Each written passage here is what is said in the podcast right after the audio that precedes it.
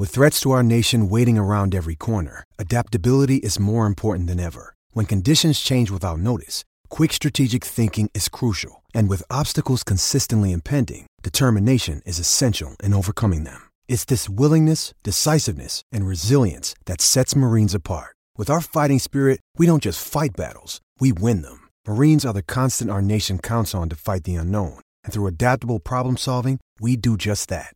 Learn more at marines.com. The Planet Football Podcast is brought to you by FanDuel, the leader in one week fantasy football with more winners and more payouts than any other site. Enter promo code PLANET at fanduel.com for a bonus match of up to $200. We're also brought to you by the SeatGeek app, the easiest way to find a great deal, pay for your ticket, and get to your seat. Download the SeatGeek app and enter our code PLANET for $20 off your first purchase.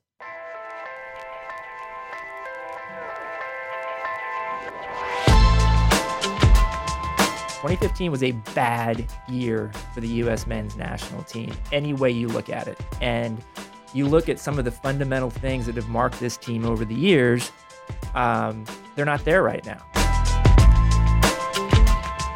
What is the U.S. getting in a player like Nagbe? And, and if he gets an opportunity, is this a, a, player the national team could potentially build around? For sure. I think uh, he's different. Welcome to SI's Planet Football Podcast, where each week we discuss the latest in the world of soccer. I am SI.com soccer editor Avi Creditor, joined today by SI senior writer Grant Wahl and SI.com's Brian Strauss. Both of you guys back from uh, time away with the U.S. men's national team. Welcome. Good to be back. Uh, Brian took St. Louis. I took Trinidad. Um, you know, four points. Four points, indeed. Uh, later on, we will have an interview with Portland Timbers manager Caleb Porter. So be sure to stick around for that. MLS playoffs on the horizon, conference finals coming up this weekend. But guys, let's start with the U.S. men. Uh, Grant, like you said, four points. Um, I a lot of consternation over this. Uh, you know, zero zero draw in Trinidad didn't look all that great. But that said, they won at home. They got a point on the road. Isn't that kind of the formula for success in World Cup qualifying? Well, besides being very excited to get the term poop emojis into my three thoughts on the Trinidad game, uh, I, understand what fans, you know, kind of saying meh about that game or, or worse uh, down in Trinidad. That said, it's a point on the road, and the formula basically remains the same. If you win your games at home in qualifying and you uh, tie on the road, you're going to qualify for the World Cup. Um, so I, I think it's important to say, like, the U.S is not in any danger of going out of the semifinal round of World Cup qualifying, and, and they're on track. And so that is separate from, I think, heading into 2016. Is this team going to be able to regain some of its identity? Because I think it lost a lot of it in 2015. 2015 was a bad year for the U.S. men's national team, any way you look at it. And you look at some of the fundamental things that have marked this team over the years, um, they're not there right now. Um, just as far as kind of uh, athleticism, uh, um, you know, just uh, fitness. Uh, you, you, never thought that fitness would be an issue for the U.S. national team. Well, according to Jurgen Klinsmann, it was. Um, you know, even some of the things like uh, never quitting in a game. You know, I felt like against Brazil, that team quit in the second half. So there's a lot that needs to get better in 2016. Brian, what do you think? Four points from these two first World Cup qualifiers. Uh, you were at the one in, in St. Louis, which after five minutes did not look so promising, and then after the next 85 was was a laugher. Uh, what, what what's your take? It was just incredible when St. Vincent took the lead in that game. I mean, the the the sort of the the the disbelief and almost the laughter sort of in the press box at Busch Stadium when that happened. I'll, I'll never forget it. It was totally surreal. Um, but the response was good. I mean, I, again, I mean, if you look at the four points, you look at the results, you look at the black and white, and as Grant said, it's good enough. Um, but of course, we look at more than that. We look at trends, we look at context, uh, we look at trajectory, um, and in that sense, uh, after what we, you know, you accurately describe as a bad year, at, at the tail end of that, it wasn't so bad. Yes, they went down early to St. Vincent, but they responded really well and they controlled that game. Um, and then against Trinidad, again, rough opening, almost go down uh, one goal. What was it, 20 seconds in? But they responded and they dominated that second half, and they and they go away from from from Port of Spain saying, you know, we probably should have won that game. We had our chances to win that game, and that's a lot better. That's a lot more uh, that that boosts confidence a lot better than saying, wow, we were awful and we are lucky uh, to, to to grind out a result we didn't deserve. Um, they should have won that game. So so I think yes, a ton of work to do, a ton of questions to answer. Um, certainly, in terms of tactically, uh, we we saw things in these two games that Jurgen really really needs to have an open mind about and needs to consider. But overall, again, good response against St. Vincent, dominating a team you should dominate, and then against Trinidad, uh, starting rough, uh, lacking synchronicity in the first half, but in the second half, you know, really playing higher, playing more aggressively, creating some chances uh, and and it's a game they could have gotten three points out of. So it, it's not all doom and gloom if Jurgen is willing to see the signs here.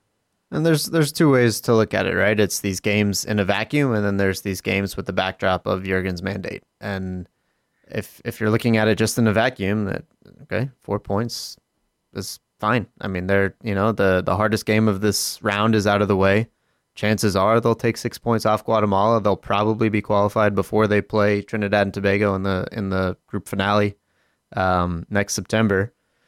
So they're right on track. But then you you look at at the bigger picture and the context, like you're talking about, Brian, uh, with you know everything that Jurgen has has promised, and again we're we're left uh, just kind of you know hands just kind of shrugged out like Okay. I'm over. I'm over what he promised in 2011.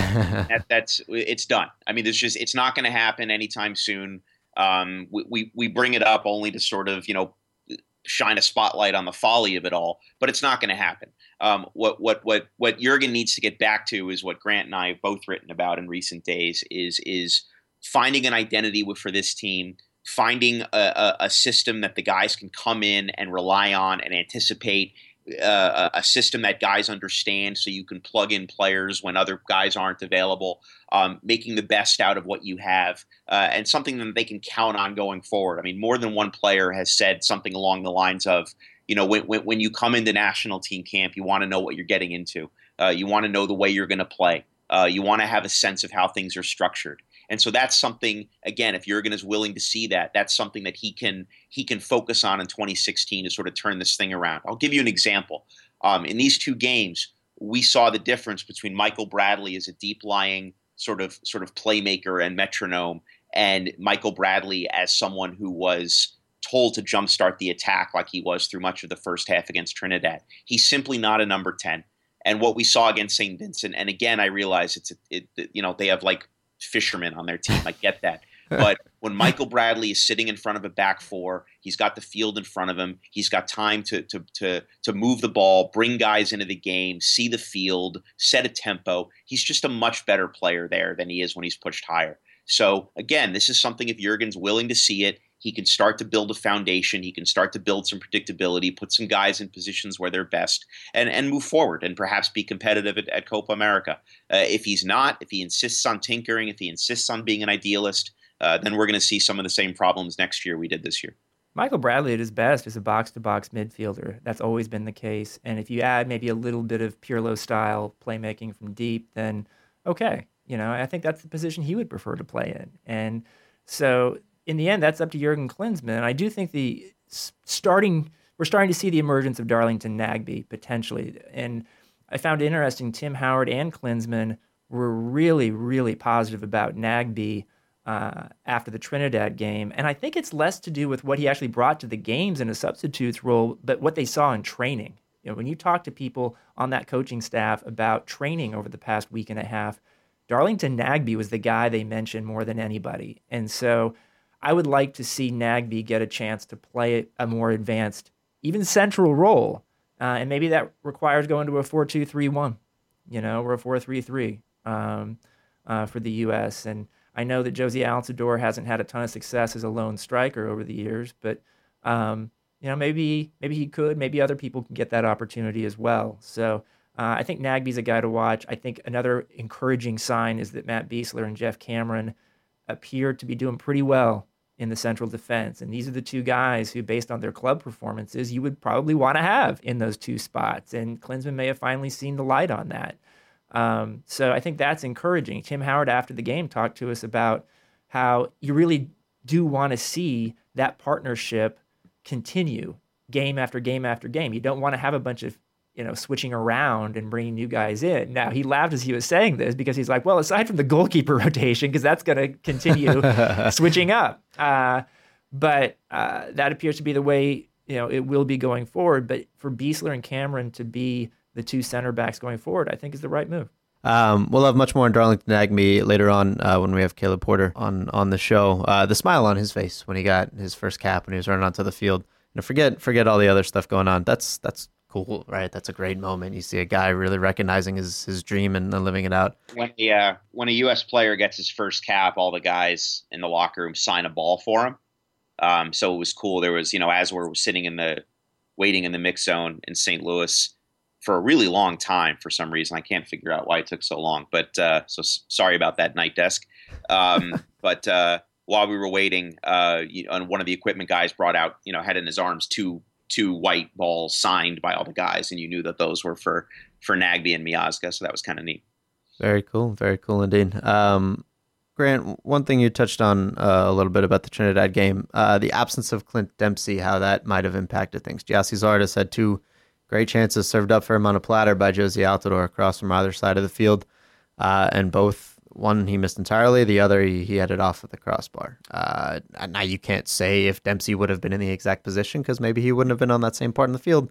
But you also can definitely speculate that maybe Clint puts away one of those chances and the USA has three points instead of one the simple truth is that Zardes at that level in that game has to finish one of those two opportunities, especially the one that Altidore just served up on a platter for him that he hit off the woodwork. Um, you can't miss. You just can't. Uh, and that kept the U.S. from getting three points in this game, plain and simple. And, uh, you know, I know Zardes is a guy who's had a, a nice emergent year in 2015. One of the real success stories coming in at you know, the January camp, winning a spot. And overall, he's had a good year. But – um, you know, that's a, a, really tough miss for him, especially when Clint Dempsey, who scored nine goals in 10 U.S. games this year, and admittedly had a bad game against Mexico, but do you drop him after one bad big game? Uh, wasn't called in. You know, Stephen Hart, the coach for Trinidad, said he was overjoyed when he found out that Clint Dempsey would not be part of this U.S. squad. And I think it's a, a very worthwhile point to make that uh, if Dempsey's out there, uh, maybe you get three points in this game. Now, Klinsmann afterward argued that, well, Zardes had the smell to get to, you know, the smell for the goal, which is an interesting expression, hmm. um, to get himself in the position to to have those shots. And, you know, you could certainly argue that Dempsey might not have been able to get into those positions, but knowing Dempsey, I think he might have. Smell for the goal.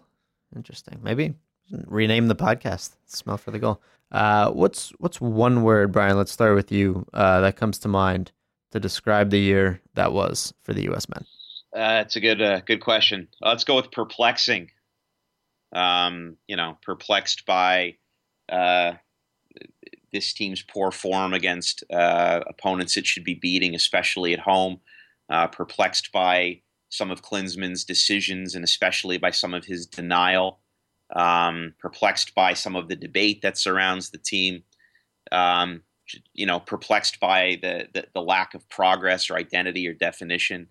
So maybe that's a cop out word, but that's the word that comes to mind. No, I think that's that's that's pretty appropriate, Grant. Uh, what what do you got? Disappointing. I mean, like it, it's something where you when you looked ahead last January to this year, and you were like, well, the U.S. has a pretty darn good chance of qualifying for Confederations Cup. They just either have to win Gold Cup, or if they don't do that, uh, win the playoff. They didn't do either, uh, and they looked bad doing it. You know, just in the competitive games this year. And you can talk all you want about you know friendly wins at Netherlands and uh, in Germany, and, and, that's great. You know, but uh, those aren't competitive games. And if you can't you know, if you're losing to Jamaica on home soil in games that matter, if you're losing to Panama, if you're losing to Costa Rica in friendlies, if you're giving up against Brazil, um, that's not good you know and and that's not one game that's that's a trend and so we're sort of here to look at trends and and Uh, the trends aren't going in the right direction. Most national team coaches around the world would have been fired by now based on Jurgen Klinsmann's job performance in 2015. That's a fact. If I had to pick a word uh, for 2015 for the U.S. men, I would say backward. Um, yeah. Say what you want of how they played in Brazil at the World Cup in 2014, but they got out of that tough group and they're within, as we all know, one pretty good chance of uh, of reaching the the quarterfinals, um, whether it was deserved or not, uh, based on how that game played out.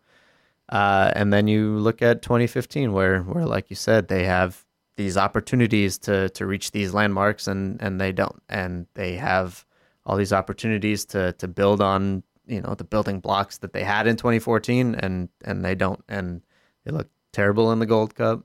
Uh, just losing to CONCACAF teams at home. There's things that don't happen that shouldn't be happening, especially when uh, this is supposed to be such a forward looking time for this program. If you're trying to look on the bright side, I guess if you're going to have a miserable year, the year after a World Cup is the year to have it. That's that's true. Uh, but that's, that's, being pretty pretty positive. That's that's that's one way to spin it. Um, let's let's keep spinning it forward though. Uh, 2016.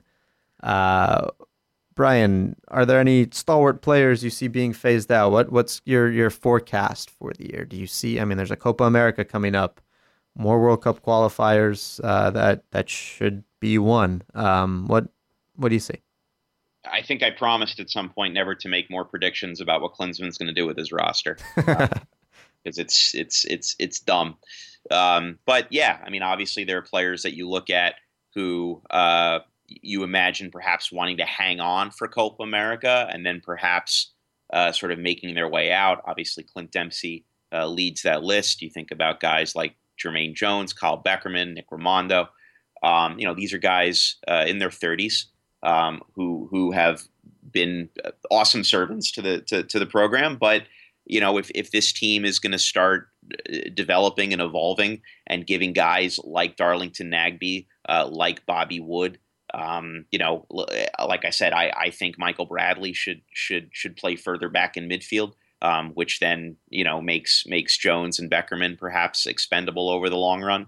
Um, so uh, so yeah, I mean the obvious names. I mean you know it's it's uh, it's it's time for for Jurgen to start looking at uh, what this team's going to look like as it uh, you know exits 2017 and enters 2018. I mean he's he said during his press conference in St. Louis that this that's not a six month process. You know, you start that now and you start envisioning what a team that you're going to take to Russia is going to look like.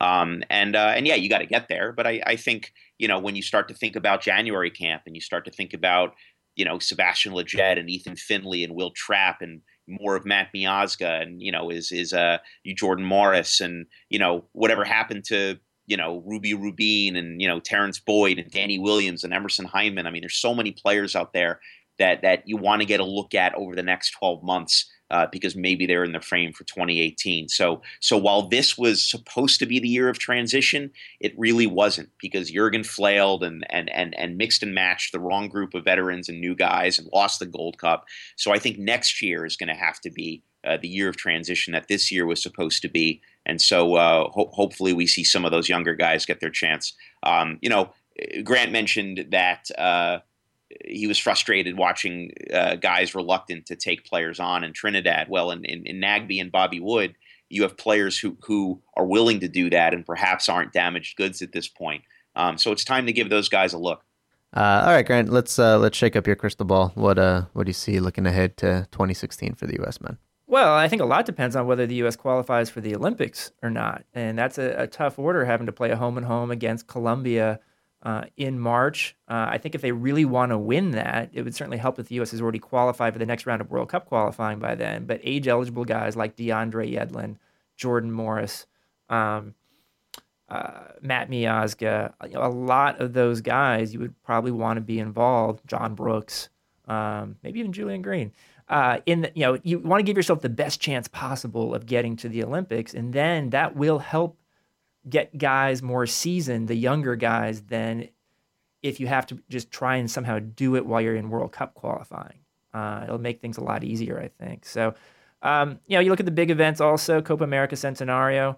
I find it interesting that Clint Dempsey is is being phased out, and we aren't really thinking he's going to be involved uh, past Copa America. And yet, Jermaine Jones, I, I could see playing through 2018 at this point. Klinsmann loves Jermaine Jones, and he was a true warrior the other night.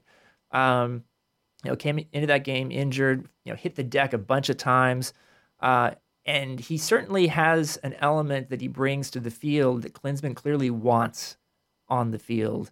Uh, but you know, we're not talking about Jermaine Jones really being phased out, and, and I think you know that's that's interesting to me. Um, so there's a lot that, that could happen. You know, I mean, guys, uh, if if Dempsey's is he done? Um, I don't know. You know, and uh, and how will the U.S. do in Copa America? Um, I look at it and I see they're probably going to get a, a, pretty sweetheart draw because they'll be a seeded team. Uh, so chances are good to advance, and that will be good from a results perspective to look at that tournament. Um, and then, you know, how will they do in, in the knockout rounds uh, in a quarterfinal against a really good Ecuador team, you know, that's playing great soccer right now. I, you know, I, am looking forward to finding out, though. Uh, yeah, and you know what? I think March is going to be a really telling month uh, for how the year is going to go, right? Because, like you said, the Olympic qualifying or the the playoff anyway, uh, a year with Copa America and the Olympics and the start to the Hex is a lot more exciting and, and easy to to get kind of galvanized about as opposed to then all of a sudden you look at Copa America and it doesn't really matter and and you know if this if the senior team hasn't fully qualified for the Hex uh, after the two Guatemala games, which possible, um, you know then you're looking at September either really mattering or, or not mattering at all, and then then the hex starts in November. But then it's kind of like a long year if you really have to wait until November for something. Uh, I like the fact there are fewer friendlies. Yeah, we're actually yeah, going to get yeah. more competitive games than typically for for U.S. soccer in this stage of the four year cycle, and I'd much rather have that than some meaningless friendlies. Yeah, that's a good point. Um, all right, well, like plenty uh, to look forward to, and after 2015, nowhere to go but up. Hey, U.S. men's national team. Uh, we are going to take a uh, a quick break and then come back, look ahead uh, to what's going on uh, this weekend, both in MLS and around the world.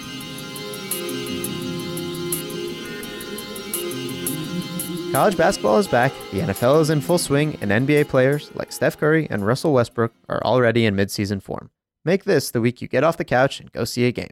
The SeatGeek app is the best way to find a great deal on tickets and get to your seat. And get this when you use our code PLANET, you get a check back for $20. Here's how it works you download the SeatGeek app on your iPhone or Android. It's free and takes less than a minute to download. Then you search for your event, find a great deal, enter our code PLANET, and when you complete your purchase, SeatGeek will send a $20 check to your house. It's that easy. SeatGeek pulls in ticket options from hundreds of sellers online and shows you the best deals automatically. When you shop on SeatGeek, you're seeing virtually every ticket option available all on one page. They also have a feature called Deal Score. It ranks every ticket on the market with a value score and plots the best deals on a color coded map of the venue. Finally, SeatGeek's mobile app makes the ticket buying process seamless, easy, and safe. On SeatGeek, you can store your credit card, and once you find a ticket you want to buy, you can make the purchase with two quick taps of your phone. There's no faster way to buy tickets. So, to redeem your promo code and get your $20 check, download the free SeatGeek app today, enter promo code PLANET in the app, and SeatGeek will then send you $20 once you've made your first SeatGeek purchase. For the best deals to go see sports and concerts, use the SeatGeek app and our code PLANET to save $20.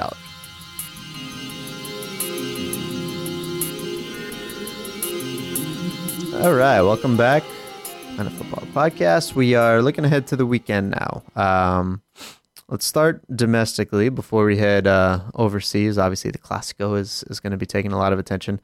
Uh, but MLS playoffs conference finals kick off first legs. Columbus Crew, New York Red Bulls, and Portland Timbers, FC Dallas. We will have Timbers manager Caleb Porter on very soon, so stay tuned for that. Um, Brian, let's let's start with you and, and stick in the Eastern Conference. Uh, Columbus, New York Red Bulls. Matt Miazga came through unscathed. That's good news for the Red Bulls because um, their their back line is is a little thin, solid but thin. Uh, what what do you think about this series uh, as it kicks off? Uh, I'm looking forward to it. I think this is the two best teams in the conference, um, so that that's uh, that's pleasing from a competitive standpoint. Uh, and and the, the tactical matchup is fascinating. I mean, you have you know what what we've all what we all now revere in the New York Red Bulls press uh, and the way they um, you know they're the highest scoring team in the league, and, and that and that comes from from you know winning the ball uh, in dangerous positions um, and and and harassing teams into into uncomfortable spots. Um, and it's, uh, it's it's pretty awesome to behold. Uh, and and and uh, they're going to be going up against a Columbus Crew team that's as dynamic as any team in the league. I mean, the way that they, uh, you know, they're three the three guys they that play in the middle, uh, Trapp, Tchani, and then and then Higuain on top of them. The way they uh, find angles and the way that they bring uh, their wingers and Kei Kamara into the into the play, the way they get behind back fours, uh, the way they you know spread the field and and find channels and find space. It's so much fun to watch, and when they're on a roll, they can be absolutely devastating. And so to to to, to watch them try to figure out how to break that press. Uh, and how to create mismatches, mismatches on the flanks with Merriman and Finlay is going to be really fun to watch. Um, and hopefully, I get my feature on Ethan Finlay done before kickoff. uh, rematch of the 2008 MLS Cup final when the Western Conference champion New York Red Bulls uh, made it and, and the only to... the only final I I missed. Uh, and I don't mean miss like in person. I've only, I've I've been to I think ten in person and then watched the other ones on TV. Except that one, I was in Mexico for completely unrelated reasons, and I I never saw that game. Uh, so um, random stupid trivia. I know it happens. I believe you. I believe that it's a rematch of the 2008 final. I just never, I never watched it. uh, obviously, first legs, Grant, tend to be a little cagier. Teams don't want to go for it and then get burned, especially the home teams, because you give up that early away goal and then all of a sudden you're way, way behind. Um, let's let's look at the Western Conference though. Portland, FC Dallas. Um, FC Dallas a team fighting for respect. I feel like they, they don't feel like anyone is considering them favorites, even though they had the same amount of points as the Red Bulls. The only reason they don't have the supporter shield is because they had uh, one fewer win. So what what do you think about about this team, Oscar Pareja, and then going up against uh, Portland and, and Caleb Porter? Well, first, let me say that I think Dallas is the favorite in this series against Portland. You hear that, Dallas? So for what that's worth. but anyway, um, I think uh, I think Seattle's going to win this series. but when you look at it, what you know from an attack perspective, what Mauro Diaz, what Fabian Castillo are bringing right now to the table for Dallas, those guys are so much fun to watch, and uh, they had a good series against Dallas and or against uh, Seattle, and so I, I like the the mix that Oscar Pareja has put together uh, of threats on this team. I think the defense is pretty good too, uh, led by Matt Hedges, who uh, maybe should be considered by Jurgen Klinsmann to come into a camp.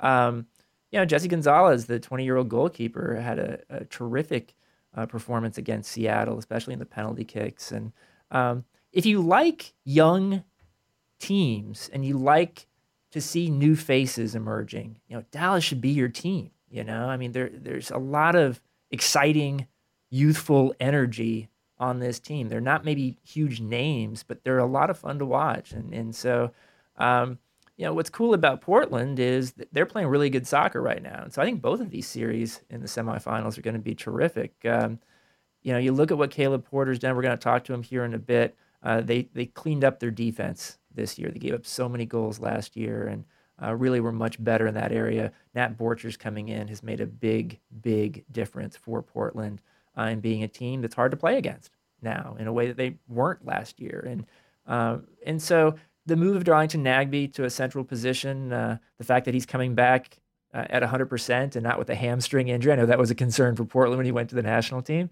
Uh, it's going to be cool to see both teams going against each other at full strength here. And I think that uh, certainly with Valeri and Nagbe, Portland is capable of breaking down Dallas. And, and we've already talked about what, you know, uh, Dallas can bring with a guy like Castillo and, and, and Diaz. So uh, it may be a little close to the vest in the first game uh, in Portland, but I don't think Caleb Porter wants to leave Portland uh, without a goal or two. So they're going to have to get that this weekend. Absolutely, and and I know we were talking about the U.S. as a team that that was lacking in identity. I think in this conference finals we have four teams that have identities, and and I think that you know you, you know what you're getting from each of them when they take the field and i think that these matchups are are going to be fascinating to play out and you've got four coaches who are pretty young coaches who all can make a case to be in the U.S. national team coaching picture before too long here with Greg Berhalter, Jesse Marsch, Caleb Porter, and Oscar Pareja. So um, I'll, I'll, be very curious to see how they respond in this pressure packed environment uh, over the two legs. That's a great point. Um, whichever one ends up winning, you know, this MLS Cup, that's that is a definite uh, notch on the belt. Um, and and like you said, they're all managers to watch for the future. Um, again, those first legs kick off on Sunday. Following second legs are uh, Sunday of Thanksgiving weekend. So uh, eat those leftovers, watch some MLS playoffs. Can't beat that. Uh, elsewhere around the world, uh, the Saturday uh, is the Classico. Real Madrid, Barcelona, the first one of the season. It's in Madrid. Uh, Lionel Messi, we don't know if he's going to play or not yet, coming off of that knee injury. Uh, for my money, it's it's the best club rivalry in the world. You're you're never really uh, left wanting more, right? They always put on a show, whether it's theatrics, whether it's uh, going after a referee, or, or, whether it's some some really good soccer. Grant, uh, just level of excitement for this game. Oh, extremely high as always. Uh, this game is always on my calendar as much in advance as it can be, depending on when they tell us what time the game is going to be. it's at noon Eastern on Saturday on beIN Sports. Nice to see them sending Ray Hudson and Phil Schoen on site to call the game, uh, the biggest game that they broadcast all year. Um, you know, a couple of things on on this game. One, I'm a little bummed out that it's coming directly after a FIFA window because that's the time when uh, the FIFA flu tends to happen, and you see really top teams not playing at total full strength because their best players have been traveling around and picking up injuries and, and all that sort of thing. But I don't want to let that ruin the experience for me. It's still going to be a, a, a terrific game. Uh, Messi, I don't expect to play based on what I'm hearing now. He's been training a little bit, but doesn't sound totally at full speed yet. Uh, that said, Barcelona now is the leader in the league after Real Madrid lost their last game before uh, the break. Uh, people starting to be pretty critical about Rafa Benitez in Madrid. The standards are so high. You know, you have to win the league. You have to do it playing well. Uh, he's been dealing with a lot of injuries, and and they have led for most of the season until uh, right now, basically. But um, you know, there's questions uh, about Cristiano Ronaldo. Is he starting to decline a bit? Uh, can he and Bale play uh, together for this team for very long? Uh, you know, Barcelona, Neymar and Suarez, especially Neymar, have been absolutely terrific during this absence for Lionel Messi, and that has to make Barcelona fans feel really good about um, about the team, about Luis Enrique. Uh, the job he's done has been fantastic. Uh, and there's not a ton of pressure on Barcelona in this game. It's an away game. I, there's pressure, obviously, but um, you know, I, I, think for for Barcelona, if you get a tie in this game uh, on the road against Madrid, you're still going to be leading the league, and you've already played your away game at Madrid. Um, so, you know, let's see what happens here. The guy for me to watch is Neymar. You know, I think he's really started to assert himself as uh, as one of the best players in the world, and not about promise as much as results. He's delivering lately, uh, and uh, if he could get uh, a huge performance here and, and lead Barcelona to a win in the Bernabeu uh, the legend of Neymar will continue to grow. I think you're looking at 2016 potentially as the year of Neymar. To be honest, I mean we've seen Messi and Ronaldo kind of dominate the the Player of the Year competition for the last what seven years, um, but you know, you look at the opportunities that are there for Neymar. Obviously, what he's doing at the end of the season won't count for for the following Ballon d'Or, but um, but you know, as the next year comes along, if he can really continue this form and, and lead Barcelona to more European trophies and another Spanish League trophy, and then you look at Copa America, and then you look at potentially playing in the Olympics. Uh, there there are opportunities for him to to kind of na- take that next step. I know Joey Barton liked to call him a show pony, a guy that that really wasn't all about the hype. Uh, you know what? He's he's he's legit. He's good. He really is fantastic, and the goal he scored. Uh, recently, where he sombreroed a guy in the in the box and, and finished perfectly. I, that is everything that Neymar brings to the table, and you know, such an exciting player. It is, yes. Um, security measures have, have been said to be heightened uh, at the Bernabeu this this weekend for obvious reasons. The uh, the tragic terrorist attacks in Paris, um, obviously, awful. Um, you know, just just just a horrible, horrible thing. Um, thoughts with with all of all of the victims, um, and and we saw it followed by a bomb scare in, in Germany that forced uh, the Germany Netherlands game to be canceled. Uh, we saw Belgium Spain that friendly was canceled over security issues. Uh, just it's a scary time. It, it, makes you just. I mean, soccer matches are, are a target, right? I mean, you're looking at almost hundred thousand people in a in a place at a time. Uh, there are reports that uh, that one of the bombers in Paris had a ticket to the game uh, and, and was not let in that stadium. Uh, but Grant, the way that um, England and France, the friendly that they played in, in the immediate aftermath, just a few days a few days later, I thought that was um, just perfect. I thought England couldn't have handled that any better. Uh, just the solidarity with France. Um, I, a lot. Some people thought the game shouldn't have gone on. I'm, I'm glad the game did happen. Uh, I'm glad that uh, the French national anthem was sung in the way it was sung. It's a wonderful anthem uh, and had so much meaning uh, when the whole crowd at Wembley was singing it. And we're going to see this weekend uh, the anthem sung before every Premier League game. And um, so that's pretty cool to see. And uh, I understand why the, the friendlies were canceled uh, in Belgium and in Germany. You got to make a decision based on whatever intelligence you have. but I think it is a good thing that soccer can provide when you are able to go ahead with events like England France, like the Premier League games this weekend, like uh, the Classico this weekend. And um, yeah, security is going to be heightened. I think people just need to understand that and, and be patient with it. But um, uh, what's happened over the last couple of weeks is so much bigger than soccer, and yet, um, you know, soccer is connected to it. Yeah, hundred percent. Couldn't uh, couldn't have said it better myself. Uh, so we'll put a wrap on uh, that segment, take a quick break, and then come back with Caleb Porter, manager of the Portland Timbers.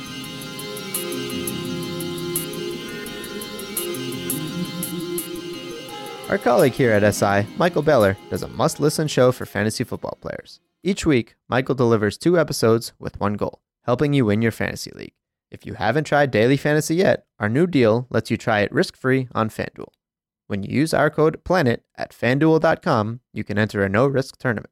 That's any tournament offered on FanDuel at up to $10. If you win, you keep the money. If you lose, FanDuel will refund your account guaranteed.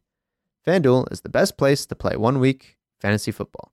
Building a team is easy and fun. Just pick your players and stay under the salary cap.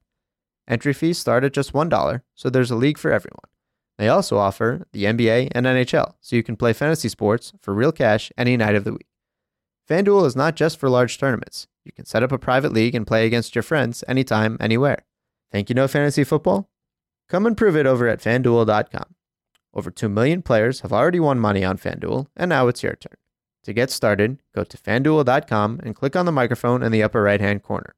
Then use our code PLANET and sign up now. Here's a great new offer for our listeners. If you enter a league and you don't win, FanDuel will refund your money. That's any contest you want, up to 10 bucks. So you can sign up on fanduel.com and use our code PLANET, then make a deposit and choose your league. If you don't win, you'll get that money right back in your FanDuel account. The only way to get this no lose offer is to go to fanduel.com, click the microphone, and use our code PLANET. FanDuel.com, where it can finally pay to be a fan. That's F A N D U E L.com. Try it out today.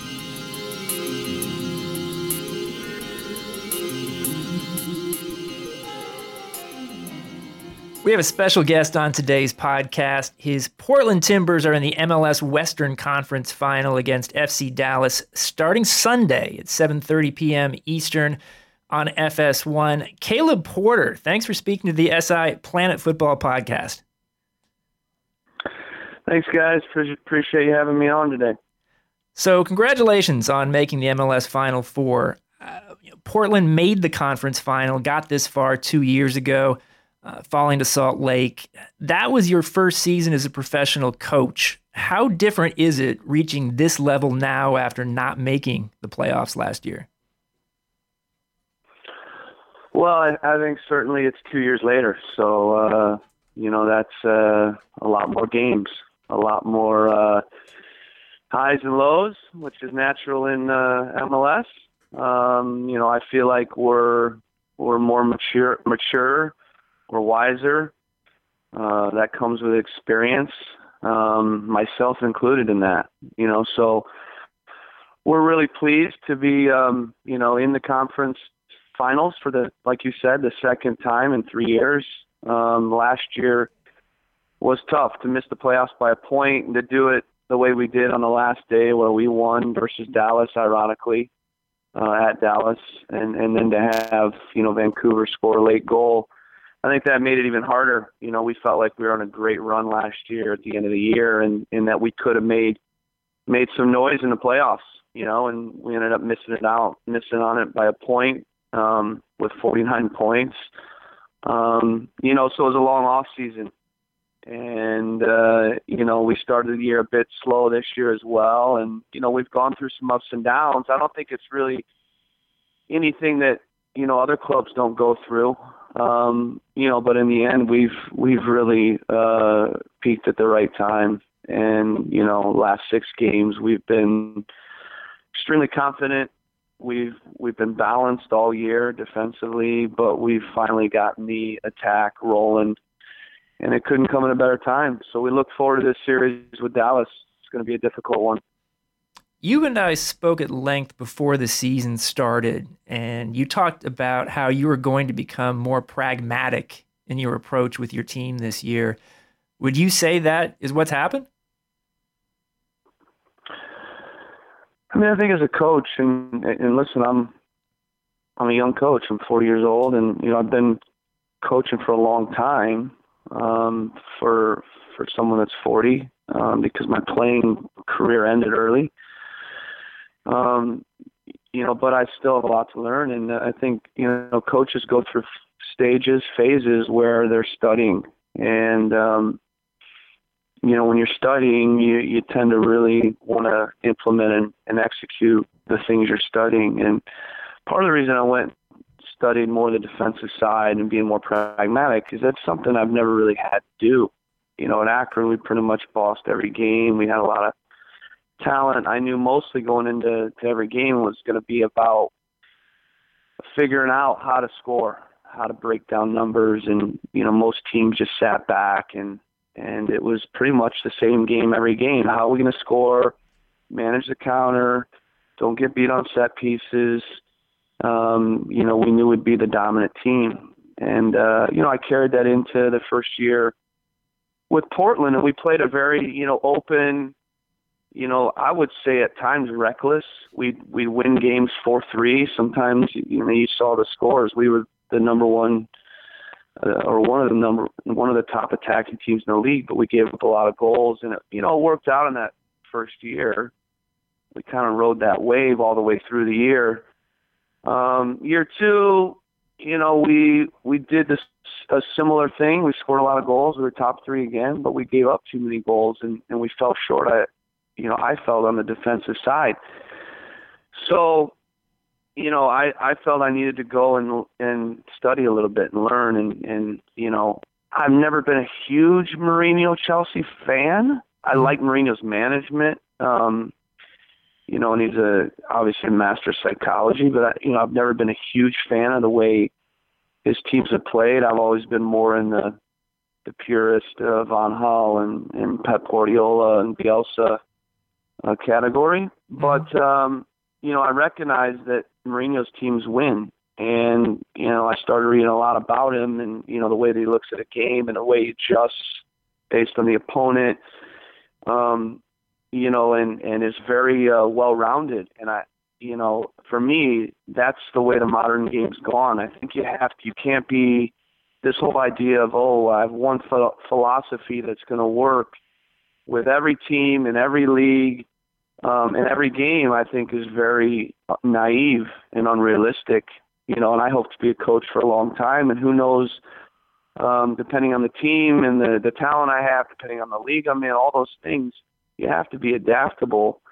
And I think that's where Mourinho's really gotten it right is, you know, he can go in any league, he can go in any team and he can he can adapt and he can figure out a way to to win, although he's not working out this year.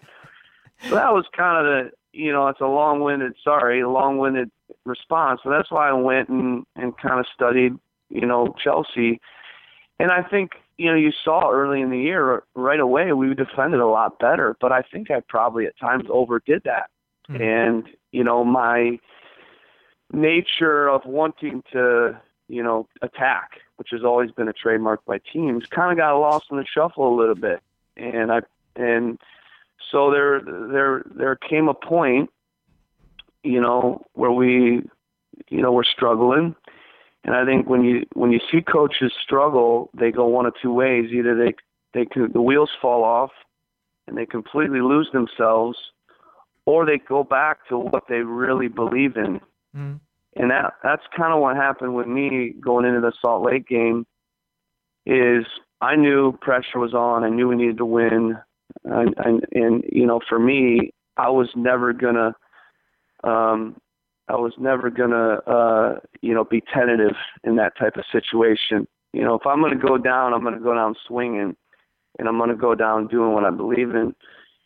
And uh, you know, we switched our formation, went back to one holding mid, moved Darlington in the middle, and you know, we knew because our team was more balanced that the defending would still be there. Um, but we kind of, you know, I would say, kind of let the reins a little bit off uh, the attacking side of our team, and you know, we kind of came to life. And I think what you're seeing now is we have the right balance between a little bit of pragmatism and what I would say is patient defending and you know organization compactness with that attacking brand of soccer you know that free flowing the possession and you know getting numbers forward and being um, you know a threat to the opponent um, and so I think we've gotten that right in the last six games. Yeah, balance was the word I was thinking about uh, when you talked about Mourinho and what his teams have had for so many years, and and actually, you know, this season being the exception for Chelsea, and and that balance not really being there for them on the defensive end. I mean, you guys conceded yeah. 13 fewer goals this season than you did last season uh, during the regular season. And there's two individuals I wanted to ask you about because they, to me, sort of represent the balance that you guys have found this season in the sense of one being Nat Borchers, the other being Darlington Nagbe, and what their two skill sets have allowed you to do. You know, coaches are team builders, and you have to get the right pieces. And I really love that part of the of the job. Um, they're all they're all pieces of the puzzle, and you know you love tinkering and getting getting the you know the uh, complementary uh, strengths and weaknesses um, you know to work. And going into this off season and into this year, and building that balance in our team, you know, we made the decision, me, Gavin Merritt, um, to add a central defender. And I was really adamant on adding an MLS guy, mm-hmm. a guy that's been, you know, basically battle tested through the years, who knows the league inside and out, has been in every stadium time and time again, has been through games, has been in a winning locker room, knows every attacker in the league. And I wanted to get a guy that all he cares about is defending and clean sheets. Mm-hmm is maybe not always the sexiest player and how he does it, and you know, frankly, underrated for all the little things, but absolutely never takes a play off, focused, you know, and you know, I've made mistakes of going with the really athletic central defender, the the guy that you you you put in for potential. And you know what's funny about that is the really athletic central defender I've found while he'll make great plays, probably more player plays than like a Nat Borchers, he gets beat in moments. He gets beat mentally. Mm-hmm. You know, and and you're going to give up goals, but I've learned that I'd rather give up a goal where a guy actually gets beat because it's a great goal or a great play than to worry every game that my central defender is going to get beat mentally and going to tune out and you know, I knew in that that we'd have a guy that would never tune out. He'd stay uh, focused. He would get beat some for some goals, sometimes for pace, but he'd never get beat mentally. And I want a guy like that in my team, you know, who can be the conscience, um, you know, almost an extension of me, a guy that's going to make sure everybody's dialed in for 90 minutes. Mm-hmm. And then with Darlington, uh, you know, his evolution. I mean, I could talk for hours on that, but you know, what I've seen with him is, you know, he's become now a complete player. Mm-hmm. Um, you know, he he's been an interesting player for everybody to figure out, kind of an enigma. I've, I've heard that word. Um, and he's been an enigma for me as well in, in figuring out how to motivate him and figuring out what his best position is. You know, and I know him better than anybody. He's a he's kind of a, a hybrid player in that he doesn't really fit a role, um, or he hadn't. You know, but uh, I think we might have really found his his best spot, and that's as a box to box midfielder, hmm. a guy that because he wants the ball, he wants the ball his number one priority is keeping the ball. I've tried to break that from him um, because you know he just never wants to give the ball away, almost to a fault. Hmm. You know, you have to. The goal scorers take risks. He doesn't. He doesn't. He doesn't like to give the ball away. It's like a prized possession for him. And you know, so instead of trying to break that, we've tried to embrace it now and just say, you want to keep the ball, then just abuse the opponent with possession and when you play him central in a little bit more like a an eight, number eight, he'll actually come deep. He'll get the ball. He gets his touches. He can drive from there out of midfield, on and off the ball. He's extremely explosive when he does that. So he becomes almost our rhythm player. And then when we get in the final third, then he gets higher, and now he'll find those little pockets and those those spaces between the layers. And funny enough, because he's gotten his touches and come to life in the game, you know, he doesn't feel like now on every touch like it's his last, and now he'll take more risks, you know, because he's had more touches and he feels the game and the flow. Um, versus maybe he's wide and doesn't touch it as much, and now he gets it, and you know he he feels like he has to keep the ball because he hasn't had it. Um, so it, it's been it's been amazing to see his evolution. Um, you know, and and I think his defending as well. You know, I, I that was my worry in the middle, mm-hmm. playing with one. Can he do the defending? And I think you know he's never going to be a ball winner, but he wins balls just because he's so athletic and he's smart positionally. Mm-hmm. Obviously, he's coming off his first U.S. national team caps uh, this past week. I'm sure you're glad he's come back uh, healthy, hundred percent, right? Yeah, I think it worked out perfect. He didn't play enough to really get chewed up or to be fatigued, but he played enough to stay fit and he got his first two caps, so he'll be confident. So I thought it was perfect. Just for a quick you know moment about his national team prospects, what is the U.S. getting in a player like Nagbe? And, and if he gets an opportunity, is this a, a player the national team could potentially build around? For sure. I think uh, he's different. He's a different player than than what we have um, currently uh, in the national team. You know, he's he's um, he's a guy that you know. My big question was with Jurgen is how's he going to use him, and you know, I didn't have the answer because it took me time to figure out how to use him as well.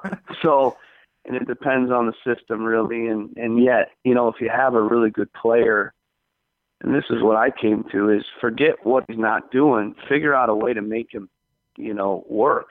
And uh I think that's you know, when you have a really good player like Darlington, you gotta figure out how to make it work so that he can help your team be very successful.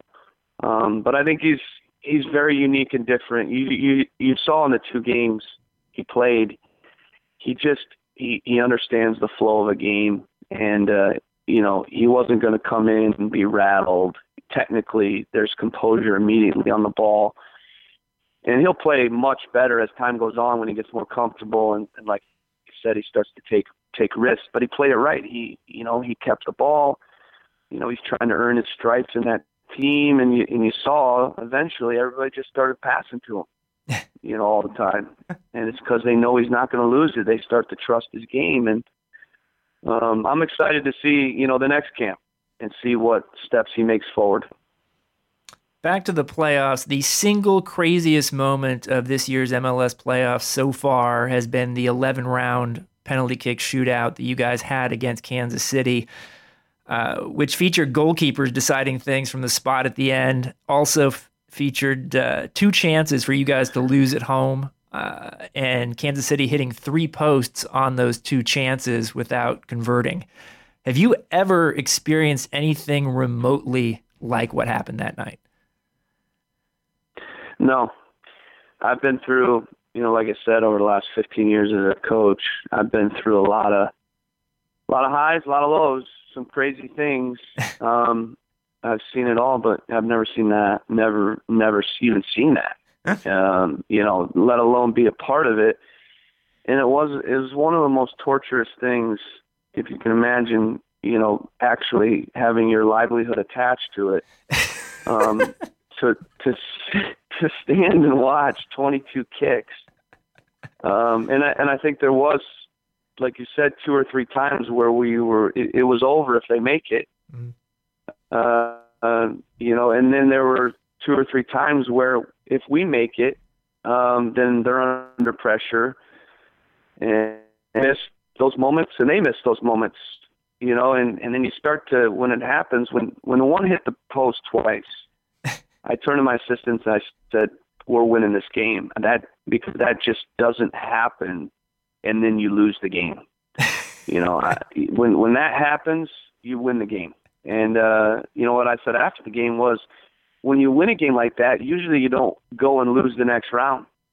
You know, you know I believe in that. There's there's this aura building of, you know, this is our year, and and the guys believe that we're going to keep moving on, and that that wasn't just the last three games of the year, and that penalty kick shootout wasn't just an aberration you guys have had a lot of success on the road, especially late in the season. Won at Columbus, Salt Lake, LA. You won the playoffs at Vancouver.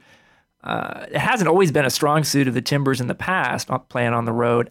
Does that change your approach to the first leg this weekend at home, knowing that getting a result on the road is something you guys can do? Yeah, I believe we've over the last two years been the best road team in terms of wins. We have 14 wins on the road in the last two years, so we're very uh, we're very consistent and comfortable. I think that shows again our our consistency in how we play home and away. You know, we don't waver a ton, but we seem to play a little bit more with a lower block.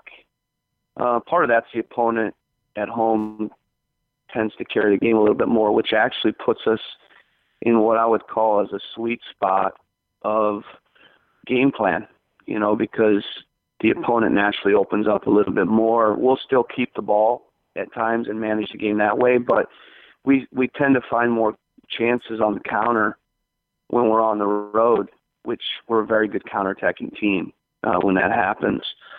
Um, so we know that yeah, we can go on the road and we can win. And recently we've gotten some big results.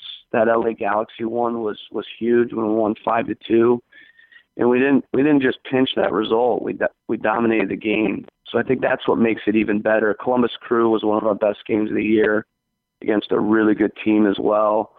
When we, you know, we like I said, we went toe to toe with them and, and won the game. So it's interesting with the away goals, um, Grant, because I think the whole thought behind it was to encourage the uh, road team to attack more. Mm-hmm but I think what's what it's what it's done is actually made the home team be a little bit more conservative.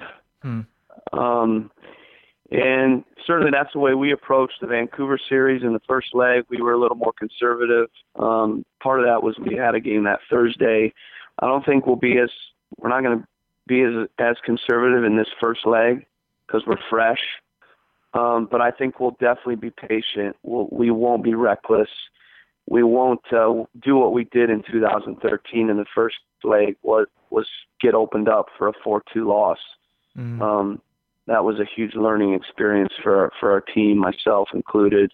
It was too big a hill to climb in that second leg. So I think first legs are always a little more patient. Um, you know, and then we know we can go on the road and, and win, and we have won at Dallas twice. You know, we beat them in the Open Cup uh, in 2012. Uh, sorry, in 2014, um, or maybe it was 13. I forget. Uh, and then we beat them last game of the year last year. So we have done well at Dallas. Although this year we got smashed 4-1 in the game we played at their home place. Um, but we also beat them 3-1 at our place. So it was kind of a tale of two games. I was going Um, to but it shows. Yeah. Yeah, go ahead. Sorry. Sorry, no, I was just going to ask you about the matchup because you know you guys split during the regular season. Um, they were the best team in the league, or in, in the Western Conference at least, in the uh, regular season.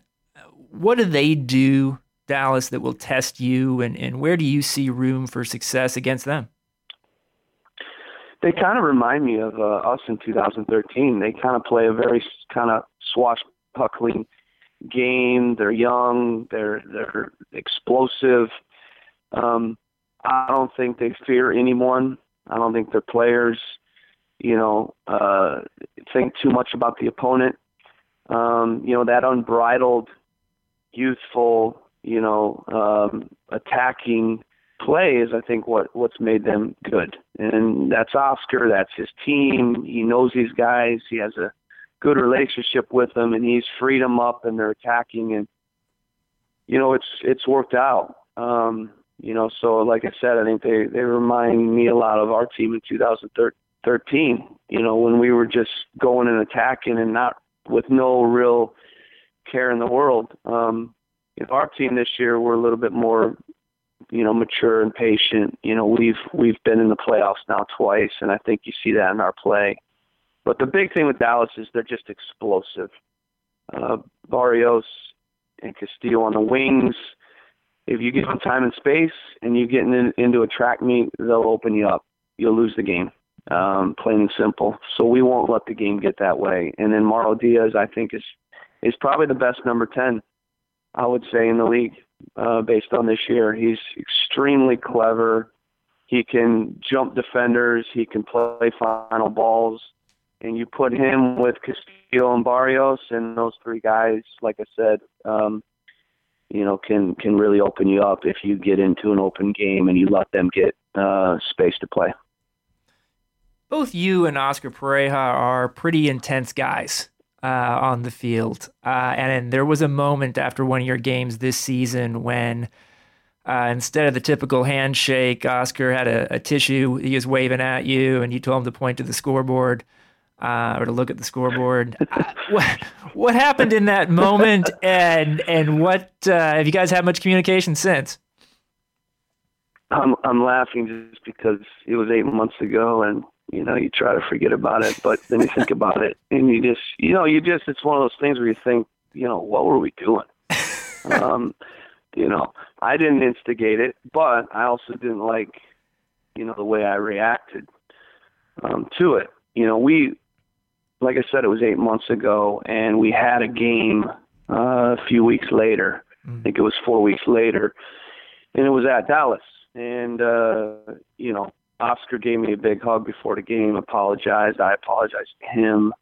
Um, it was just one of those things in the heat of the battle that that happens. You know, neither one of us uh, were proud of it. Um, you know, and as coaches, we sometimes we lose our lose our heads, just like you know every, everybody else. You know, it's it's been played up a little bit more than I think is really an issue. I've had two issues um, in post game handshakes too. uh, one one was the Pep Guardiola, and one was Oscar. And in both games we won, and, and in neither game did I instigate it.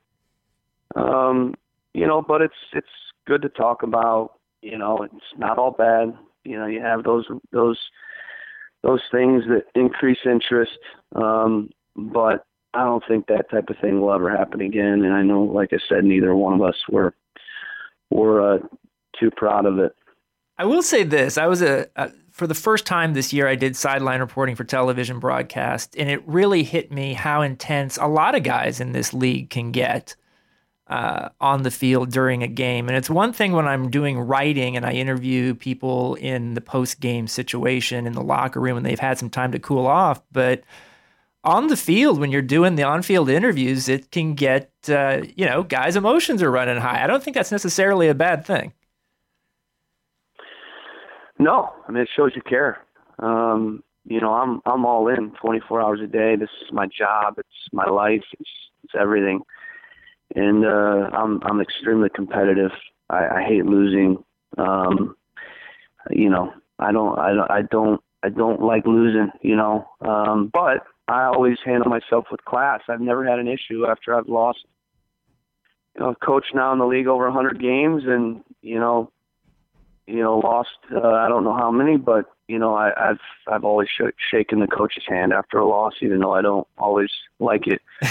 um, but it but it does. It shows everybody's passionate, and um, it's not a bad thing for your players to see that. And and uh, ultimately, in this league, we want competitive players and competitive coaches that want to win. And, rising tides raise all ships.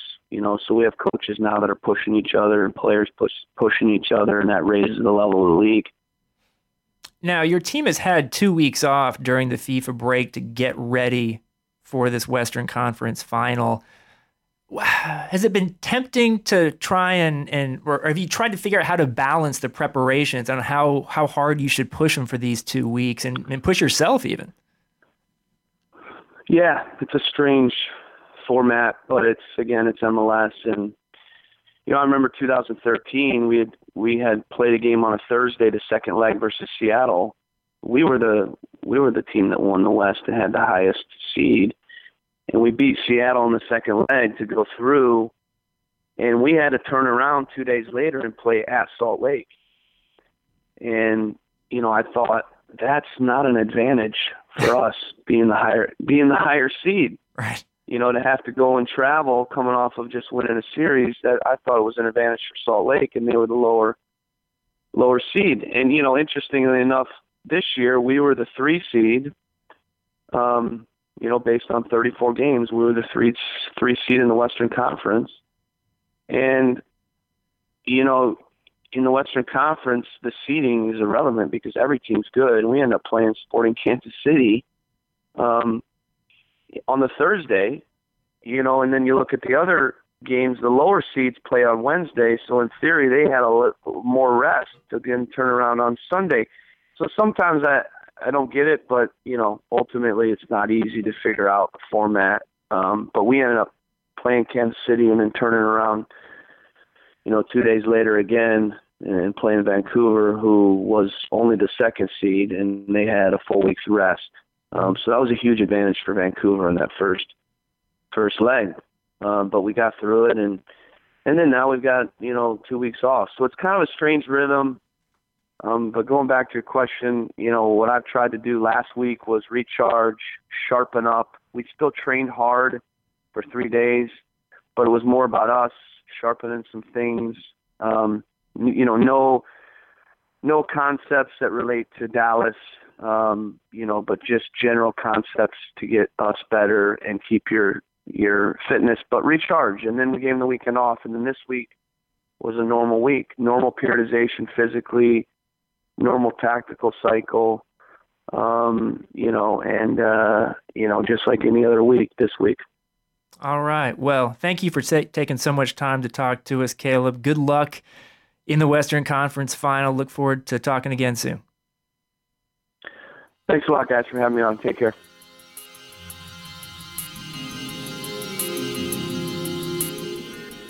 That'll do it for this week's episode of the Planet Futbol Podcast. I want to thank Caleb Porter again for his time. It's a fantastic interview. Uh, Grant Wahl, Brian Straus, our producer, Alex Abnos. And actually, if uh, you're interested in another soccer themed podcast, Richard Deitsch on the SI Media podcast this week at uh, iconic soccer announcer Andres Cantor. Uh, and you can find that on our SI network of podcasts, si.com slash podcasts. Definitely encourage you to give that a listen. Uh, we'll be back next week, wrapping up the first legs of the MLS playoffs and a little bit more. We'll be back next week to talk about the first legs of the MLS conference finals and so much more. Thank you again for listening. We will talk to you next time.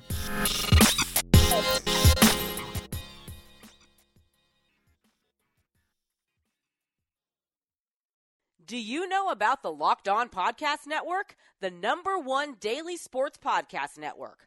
Locked On has a daily podcast on every NBA and NFL team, plus a growing lineup of college and MLB teams. You get a daily bite sized podcast giving you the latest on your team from the local experts. Lakers fans, search Locked On Lakers. Cowboys fans, search Locked On Cowboys. Just search Locked On Your Favorite Team on Apple Podcasts or Google Podcasts, or tell your smart speaker to play podcast Locked On Your Favorite Team. Locked On Podcast Network, your team every day.